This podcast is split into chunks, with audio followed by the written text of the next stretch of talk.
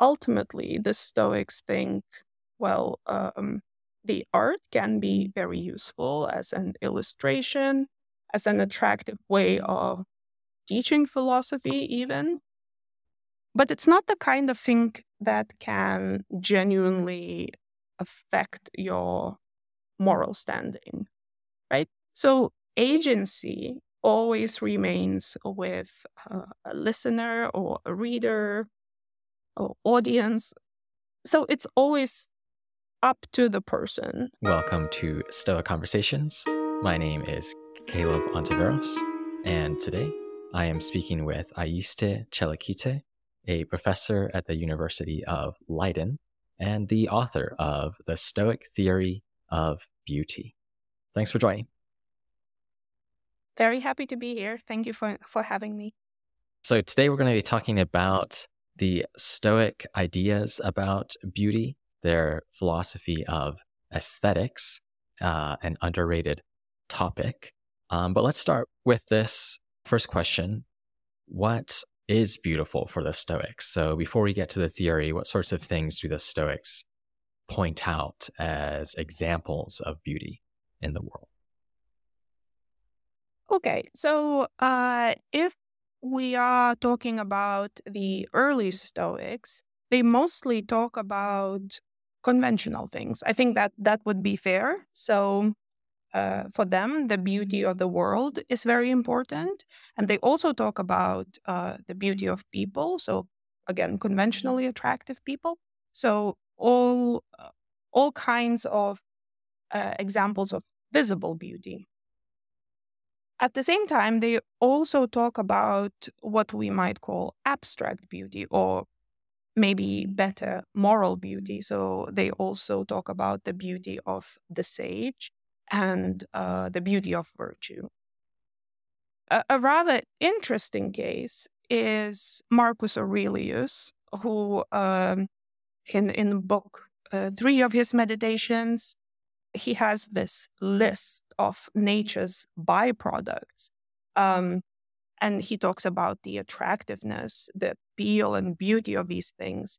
So, some of the examples are uh, the crust of bread that splits in baking, overripe figs that gape open, uh, olives that are extremely ripe to the point of being nearly rotten, he also has an example of ears of corn uh, bending down, eyebrows of uh, a lion, uh, an interesting example, and foam dripping from the mouth of uh, a boar. So he comments that these things are part of nature's process and therefore they are beautiful and pleasing. And he adds that to a person interested in nature, uh, the gaping jaws of beasts will be as beautiful as sculptures that imitate them. And this is this is a really nice little reference to Aristotle's poetics. Uh, so Aristotle argues that humans are the most imitative of all the animals, and that we learn through representation and imitation. Um, the Greek word here is mimesis, and it's notoriously difficult because it's used in different senses. But it basically talks about representational art. And so Aristotle supports uh, this claim by pointing out that we enjoy very detailed representations of things that repulse us. And one of his two examples is, in fact, the most terrible, vile beasts. Mm-hmm. So Marcus Aurelius is really mm-hmm. responding to this and saying Stoics don't need the filter of art. All nature's works are beautiful. And I, th- I think this is uh, perhaps um, the best kind of answer to the question is natural things and nature's works are the best examples of beauty for ancient Stoics. Mm-hmm. I suppose on one hand, these sorts of things are beautiful as a whole. You know, the flecks of foam, that's just a uh, part of the boar, and the boar is part of an e- even larger ecosystem, which is a part of a world. So you have this idea of process, and there's a kind of beauty to that the parts when it's understood from the perspective of the whole. So there's that. But there's also sort of the remark that, you know, the shadow of decay gives the ripe figs a kind of beauty in themselves. So they're almost beautiful when taken individually as well. There's that perspective. So I, I suppose I'm curious, do you think that's the Stoics are pointing at both things taken individually and taken from the perspective of the whole? Or is it mostly just the picture of the whole that's driving the evaluation that these sorts of things are beautiful? Oh, I think it's definitely both.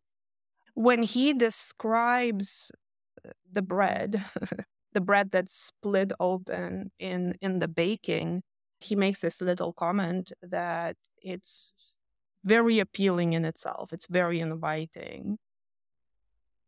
So that suggests, together with some other comments, that it's really both that you find something um, beautiful just through perception and reflecting on it, seeing the whole, also adds to that beauty. It mm-hmm. it can make. Uh, I think I think a lot of Stoics would agree that reflecting can make things seem beautiful, even if they might not have seemed like that before. Uh, but but it's also about sort of uh, just just appreciating a thing in it in itself, mm-hmm. in its own right. Got it. Got it. So what do we have in terms of texts from the earlier Stoics, the earlier Greek Stoics or uh, Roman Stoics who came before Marcus Aurelius? Uh, you mentioned that you know, they note uh, beauty usually in a more conventional sense, but you know what is sort of the the text or tradition we can point to in making sense of what they say about beauty? Okay, so as as ever with the early Stoics, the textual evidence is a problem. so we basically have two sources here: uh, doxographical collections and critical accounts. So uh, doxography is a genre of philosophical writing in antiquity. It consists of collecting the views of philosophers, usually very famous philosophers or notable philosophers, and organizing them in some way, for example, by school or by topic. And for the Stoics, one of the most important doxographical collection is uh, the one compiled by Diogenes Laertius. I think anyone who is interested in Stoicism probably heard that name before. he writes uh, a collection called uh, Lives of Eminent Philosophers, and it contains many key claims about beauty. So th- this is really a summary, the uh, best hits mm. sort of type of uh, situation. Uh, another important source um, for the Stoic views of beauty are critical accounts. So, for example, uh, Sextus Empiricus, who was a Pyrrhonian skeptic himself, recorded uh, many Stoic views in order to criticize them. And he has a little bit on, on beauty too.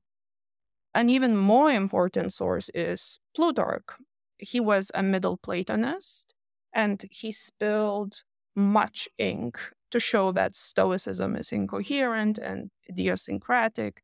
But thanks to this effort, we actually have a pretty good record of the views that he tried to refute. So we owe him a lot. Finally, another very important source for uh, Stoic Stoics and beauty is Cicero.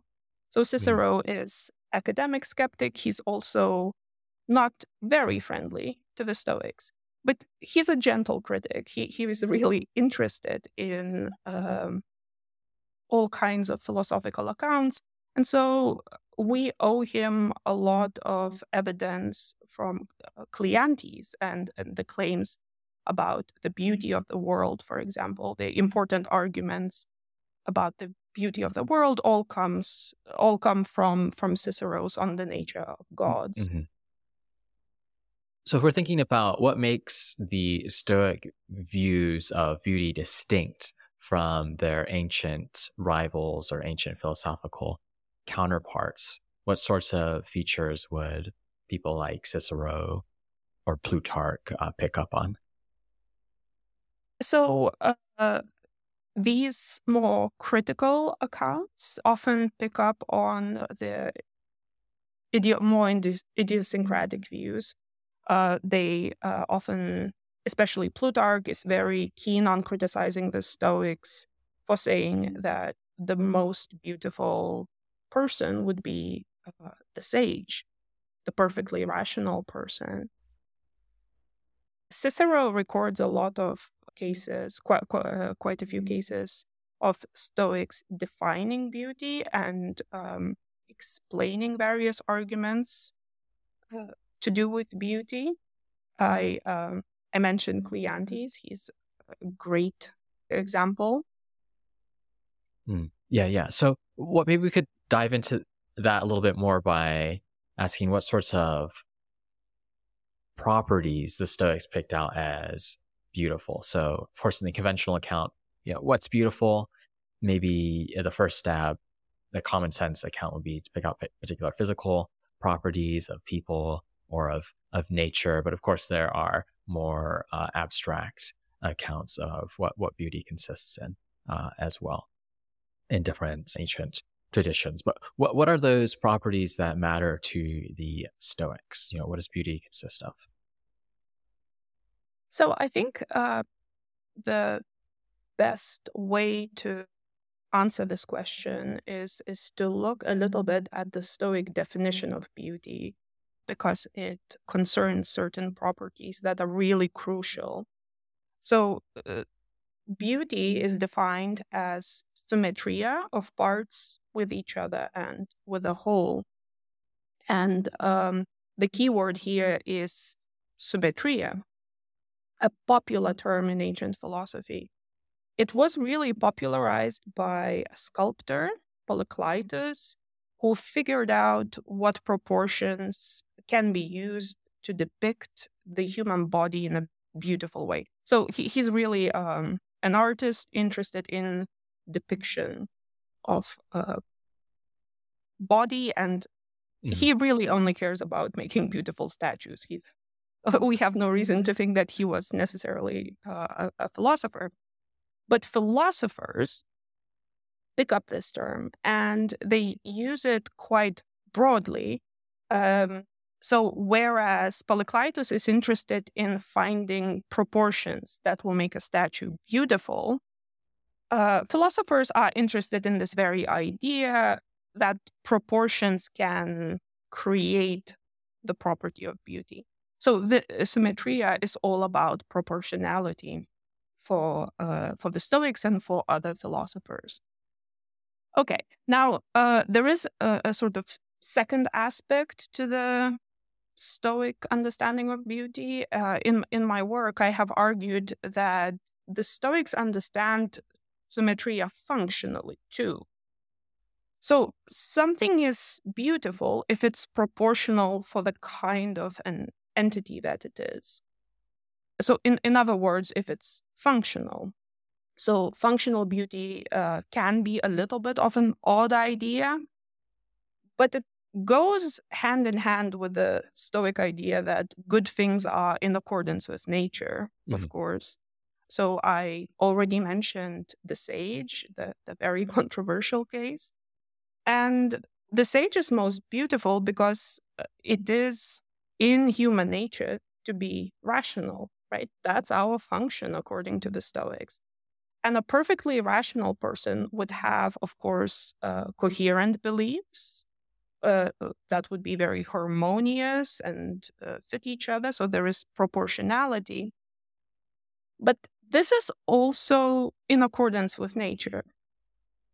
Right? There is the, the, the functional aspect here that is quite important and uh, it permeates the, the Stoic thought on esthetics mm-hmm. Awesome. Yeah. So we have these two part these two parts. Uh, as I, I understand it, first we have almost a mathematical sense of symmetry, right? And th- those sorts of th- things can be beautiful, matter of proportion, things being properly ordered, um, having a good structure in some sense. And then the second aspect is are things uh, shaped uh, in the right way for their purpose? Are they functionally proportional uh, in that sense? I would just add that these are so uh, we can separate them for analytical purposes, but I think they are really supposed to go together. Sort of good proportion is determined by function, right? The reason why certain proportion is good is because it fits uh, the function of whatever entity we are talking about. Mm-hmm. Yeah, yeah, uh, yeah. That makes that makes a, that makes a lot of sense. So with that with that sort of uh, definition of beauty in place, how like how can we use that to better understand what Marcus Aurelius is talking about when he notes the beauty of you know the stalks of wheat bending under their own weight, the bread, the figs, the olives, and so on? So um, this is a very good question because on on the one hand, he seems to be talking about also in in this in his list about things that are not entirely functional. I think split uh, the split loaf of bread. You might think, well, this is this is not how things are supposed to go. Uh, but um, I I think it does actually fit his ideas too because it's about the function of nature and um, the overall uh, purpose.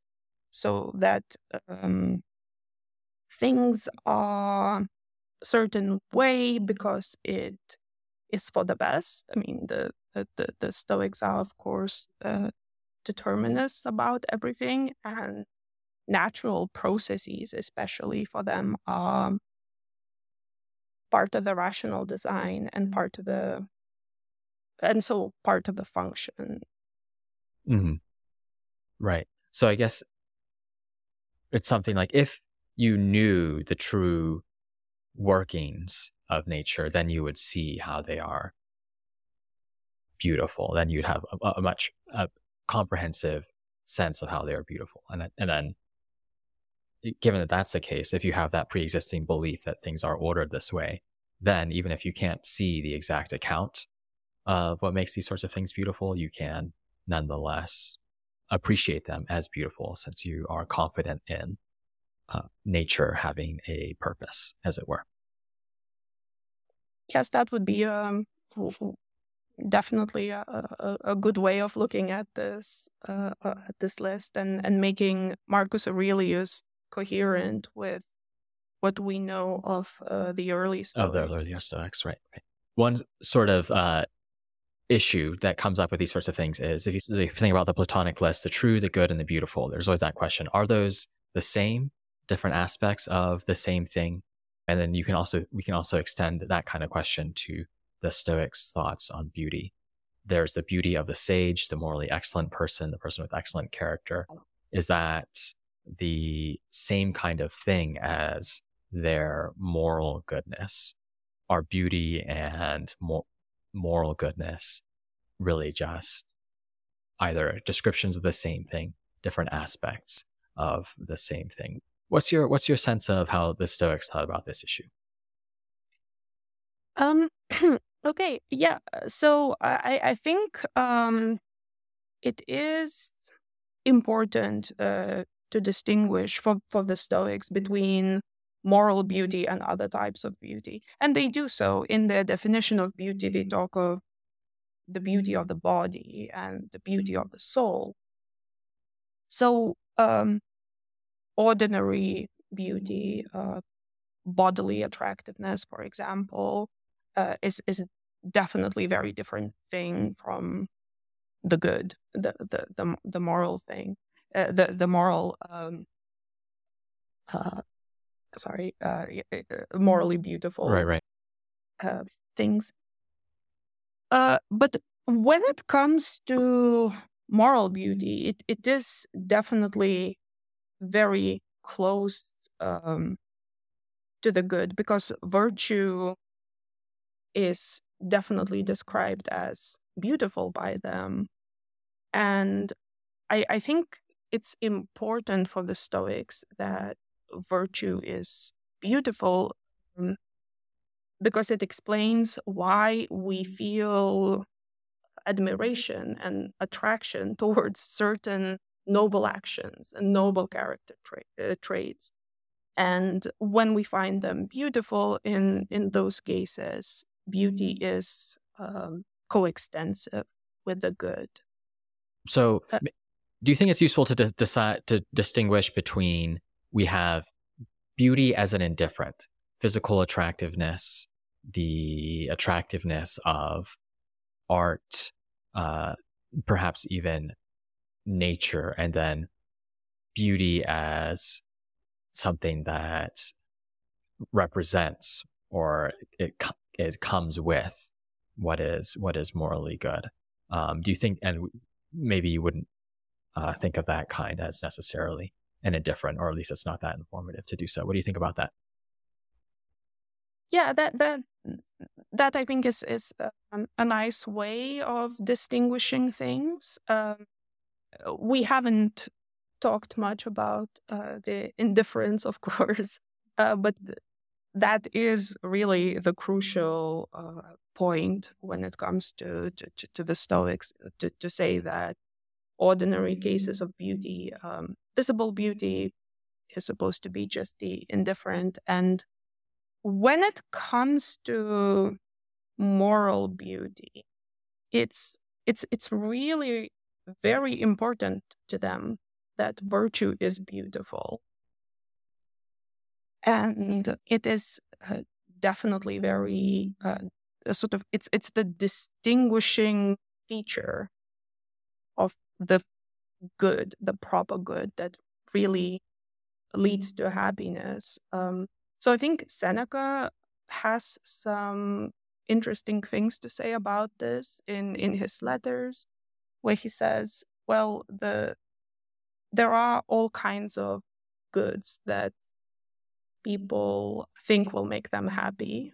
They might be wealth, they might be reputation, but really the proper good is is the one that is this morally beautiful thing. It distinguishes the virtue among all other goods as the true good, the proper good. Um, and and this is also uh, a claim that's evident the, the, the, commitment that the stoic makes mm-hmm. the stoics make in uh, other sources as well so this is definitely a very important thing for them. Right right. So but would they say that the kind i suppose i'm one someone might be confused and say would they say that the beauty in the sage is the same kind of thing as the beauty and say i don't know a well ordered house or someone who's exceptionally healthy is that the same kind of beauty or are we, are we just using this, the same word to describe different different things for the stoics okay so i think uh, that, that that's a very good question and i think this is where um, functionality again uh, kicks in and and becomes a, a really useful tool to make sense of these uh, these things. So uh, the different cases of beauty can be differentiated according to how functional they are mm-hmm. for us as as as a human as as human beings and so uh, because it is uh, our nature according to the stoics to be rational and virtuous we um, when we are in that state, which is of course very hard to achieve, it's very rare. That's really the best kind of beauty, sort of the, the the the proper beauty, because it is in our nature. We are fulfilling something in our nature, and uh, therefore it's it's really uh, excellent version of of um, any kind of uh, aesthetic manifestation. Whereas things that are preferred in difference, um, let's say uh, the house, I think you mentioned the house, right? That's, uh, it has a place, that there is um, function for it. It's, it's natural for us to live in, in the houses, but that's not really the point of being a human being, right? That's um, relevant. You might want to have an orderly house, clean house, all, all that kind of thing, but it's lower on the scale of value. Yeah, so I suppose you can think of, you can connect this to in this podcast we've talked a little bit about Musonius Rufus, and Musonius Rufus has a set of lectures on very practical matters like furnishing, food, and usually he asks, you know, what's the purpose of something like food? And for him, food it's just fuel, it's nutrition, uh, and perhaps you can add add to that. Yeah, maybe there's a social role too. There has this some there's some amount of social convention or social meaning that's attached to to what we eat. Say similar remarks about furnishings, how houses are ordered, and so on. So then the, the, the question is, you can think about some of these more conventional forms of beauty, perhaps in a similar way. They're beautiful insofar as they serve their ordinary purpose for physical beauty. Maybe there's some amount of social meaning, there's some amount of health that might be communicated, but it's not the sort of thing that one should overindulge in. Otherwise, it becomes like overindulging in food, forgetting, you know, the purpose of a human life isn't to look beautiful in this sort of conventional sense. It's to have a beautiful character. So I th- suppose that's uh, yeah. that's my stab in th- thinking about this uh, from Musonius Rufus as, as examples, maybe so- somewhat useful too. Yeah, exactly. That's uh, that's that's a very nice connection, I think. And of course, maybe we we could add. Um, it doesn't mean that we should abandon these things, right? It it doesn't mean that we shouldn't eat okay. or we, sh- we, we shouldn't take care of our environments or of, of our bodies. It's all about putting value on the right uh, place uh, of our value system. Um, I, I, I, I, like to think of it as, as a ladder, right? And um, the kind of things that bring us to flourishing, to, to, to, happiness has to be on top. And that's really virtue. Mm-hmm. And that, that also corresponds to, to the most beautiful kind of state that a person can be in. Right, right. So I suppose the, the clearest way in which you think about, okay, so what's the practical upshot of the Stoic thoughts on beauty, the maybe the most fundamental one, most obvious one is the Stoics thought that having an excellent character was the most beautiful. It's at the top of the ladder, if you will. So, insofar as you uh, are a Stoic or aiming to live that kind of life, you'd want to be adept at recognizing people with excellent characters, seeing that as beautiful, and then trying to be uh, show that beauty in your in your own actions. That seems like the the most important practical upshot from this. What what do you think?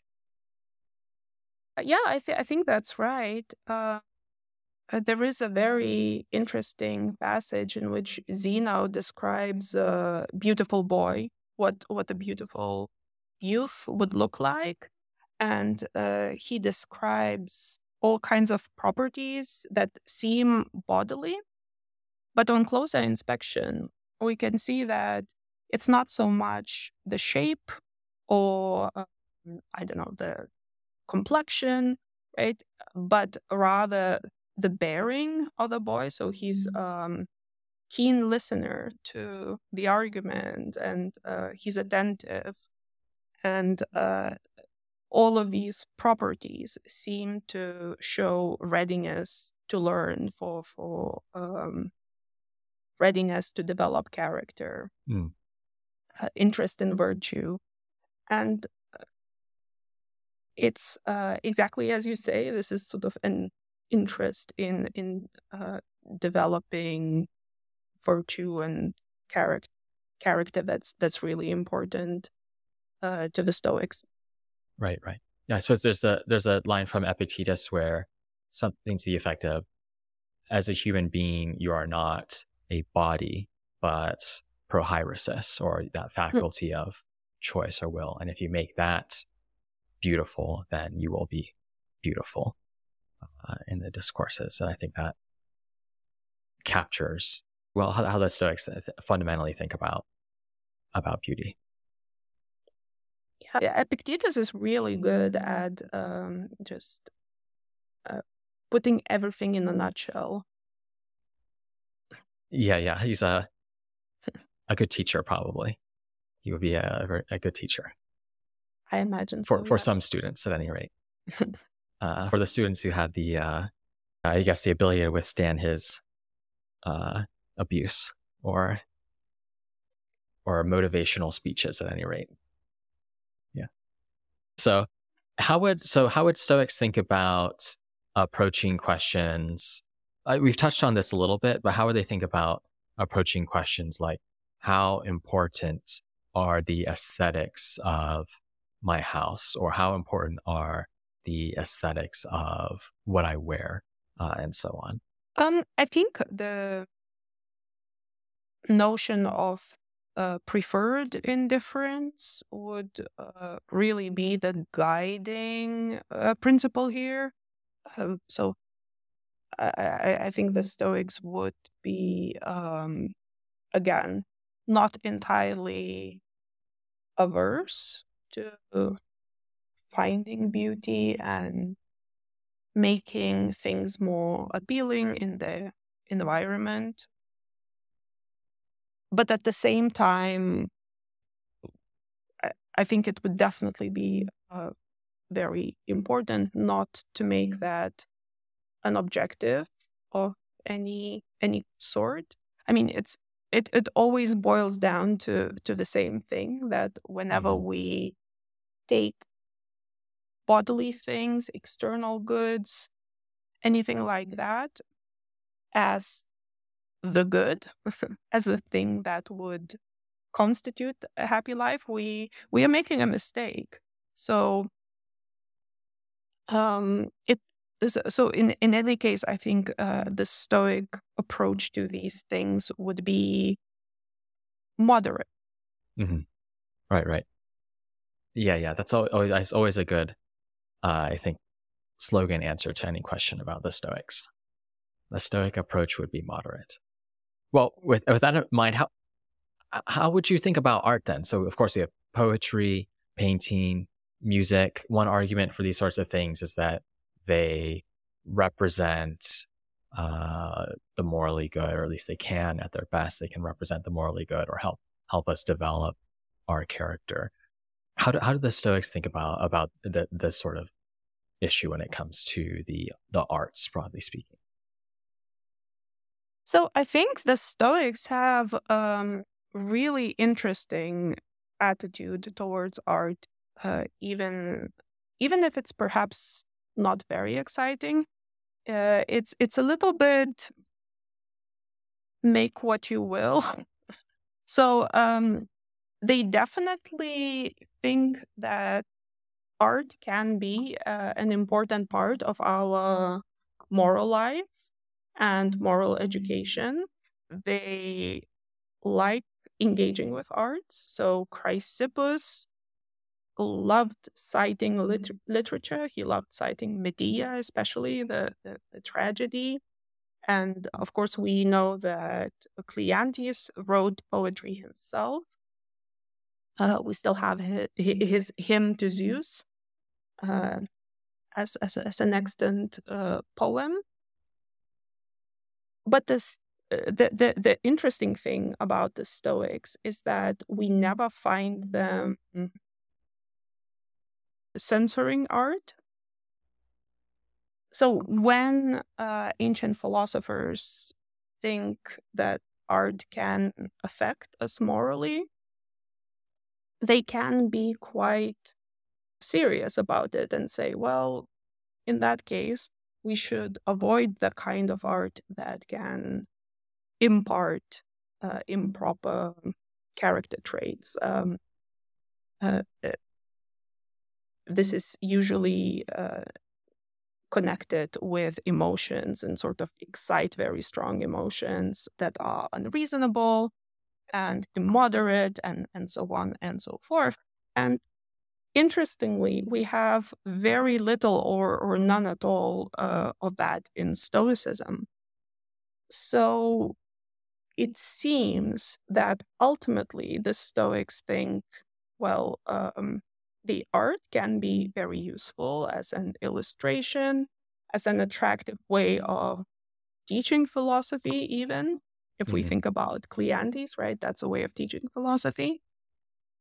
But it's not the kind of thing that can genuinely affect your moral standing, right? So agency always remains with a listener or a reader or audience, depending on what kind of art we're talking about.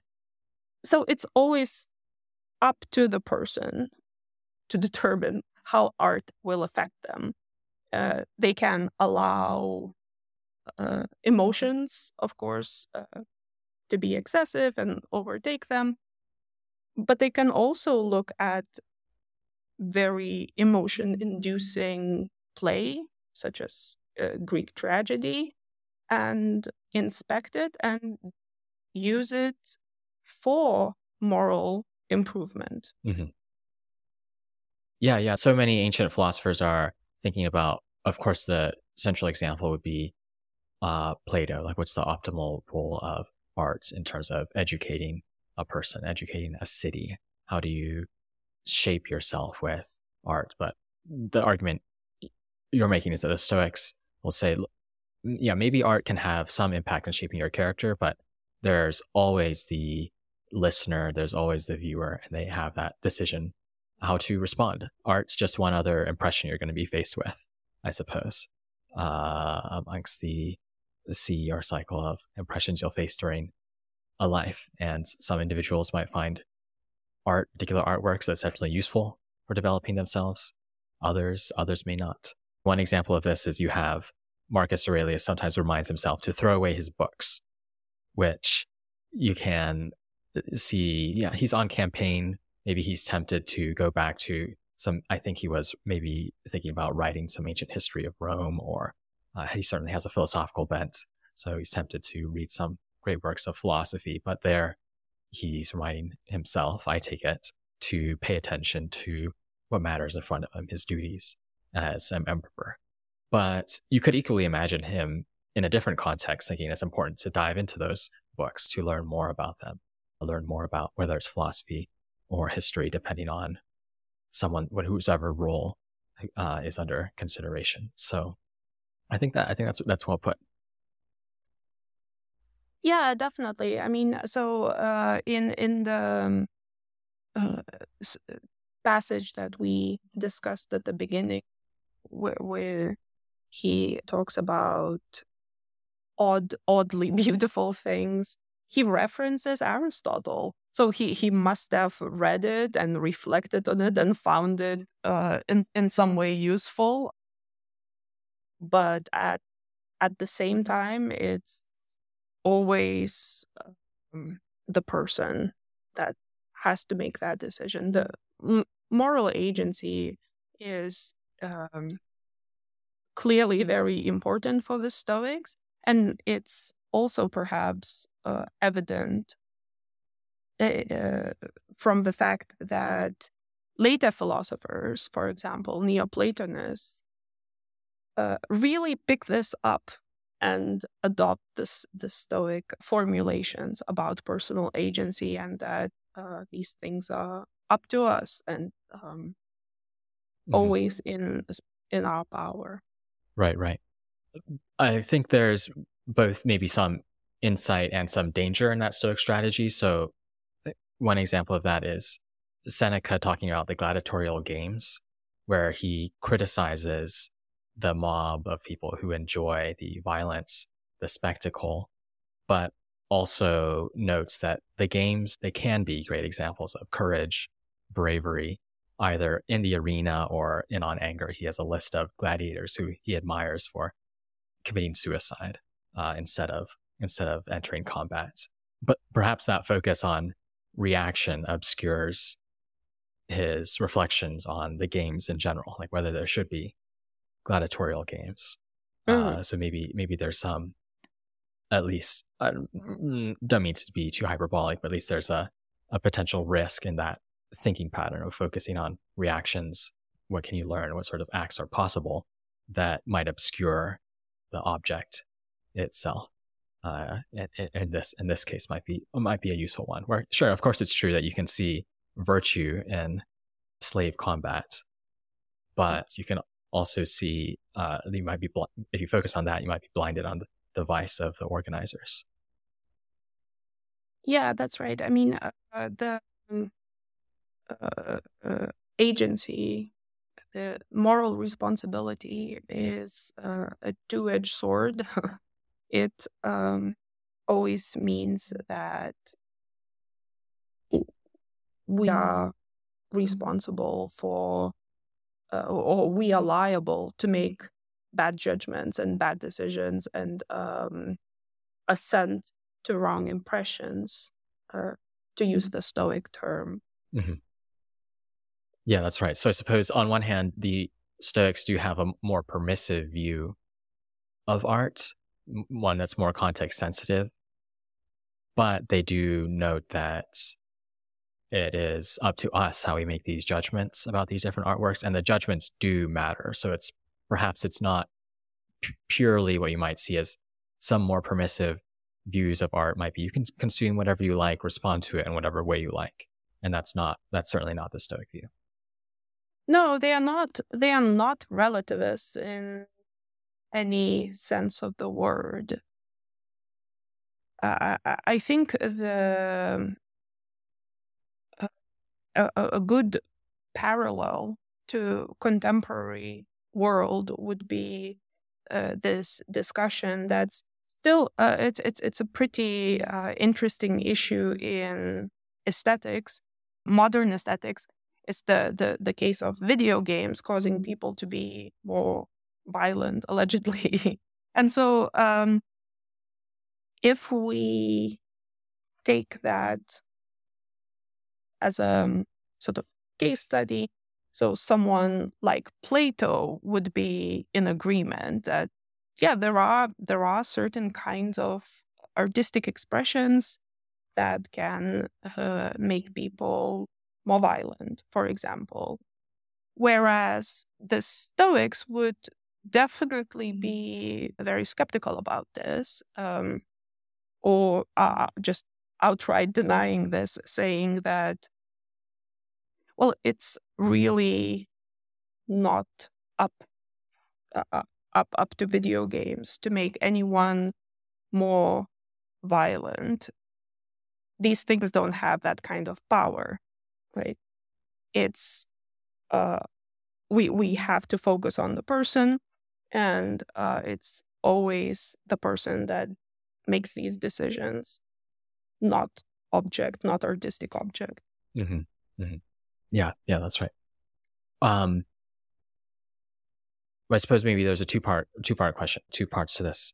Uh, one on one hand, what do you think is most insightful from the Stoic theories, thoughts on beauty, uh, perhaps something we've, we've already covered? And what do you think is something they might get wrong, or if, if not wrong, uh, a place where the, the theory could use additional detail?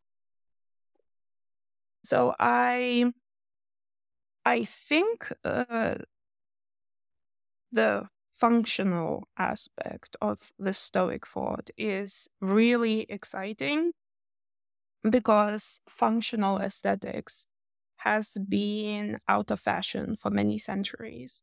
And uh, it's coming back. There's been a few uh, very interesting uh, monographs uh, recently on on modern notion on on functional aesthetics, and philosophers try to show how it's a really powerful idea. And so I, I think that's really nice to explore this through Stoicism.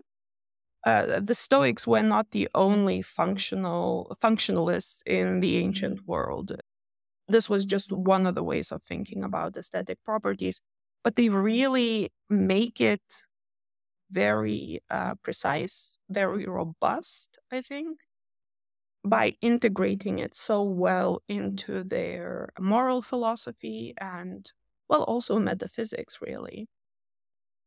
So, that I think is something um, uh, really mm-hmm. interesting and um, very nice, I think, about Stoicism. The thing that they get wrong in terms of aesthetics, uh, right? Right, right, yeah. Uh, of course, yeah. it can be connected to the larger philosophy. Um. Okay. So I think probably the uh, toughest case for a lot of people reading Stoicism today is their commitment to uh, intelligent design. So they use uh, the argument that the world is so beautiful that it could not possibly come come about uh, in a way that's not rational. And I think, well, um, I know that some people really struggle with this. Uh, we we like to think uh, a, lo- a lot of a lot of people these days think about creation of a natural world in a very different way, and that argument, I think, comes across uh, as as a little bit heavy-handed. It's uh, or, or sort of um, I think it it could also be said that it's a kind of argument that could be made in a, a, more elegant, um, more sophisticated way, and uh, Cleanthes, uh, at least uh, in in the texts that are extant, that are preserved by Cicero, does this job in in sort of a little bit um, loose way. Got it. Got it. Do you think there's someone who has written a better example of this kind of argument, or is it outstanding, uh, outstanding work to do?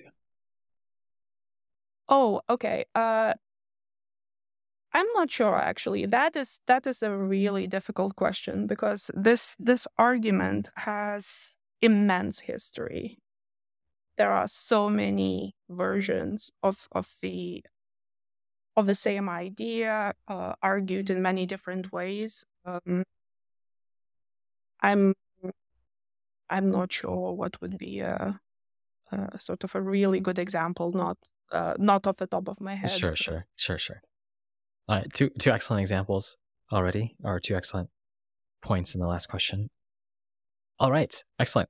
Is there anything else you'd like to add or uh, anything that you think we, we missed? Um, no, I don't think so. Perfect. Well, thanks so much for uh, coming on. Thank you so much. It was a pleasure. Thanks again for listening to Stoa Conversations. If you found this conversation useful, please give us a rating on Apple Podcasts or Spotify and share it with a friend. And if you'd like to practice Stoicism with Michael and I, as well as others walking the Stoic path, we are running our three week course on Stoicism applied. It'll be live with a forum, interactive calls, and I think will be an excellent way for a group of people to become more stoic together. So do check that out at stoameditation.com slash course. And if that's not to your fancy, you can find links to the Stoa app as well as the Stoa letter, our newsletter on Stoic theory and practice at stoameditation.com. Thanks for listening. Until next time.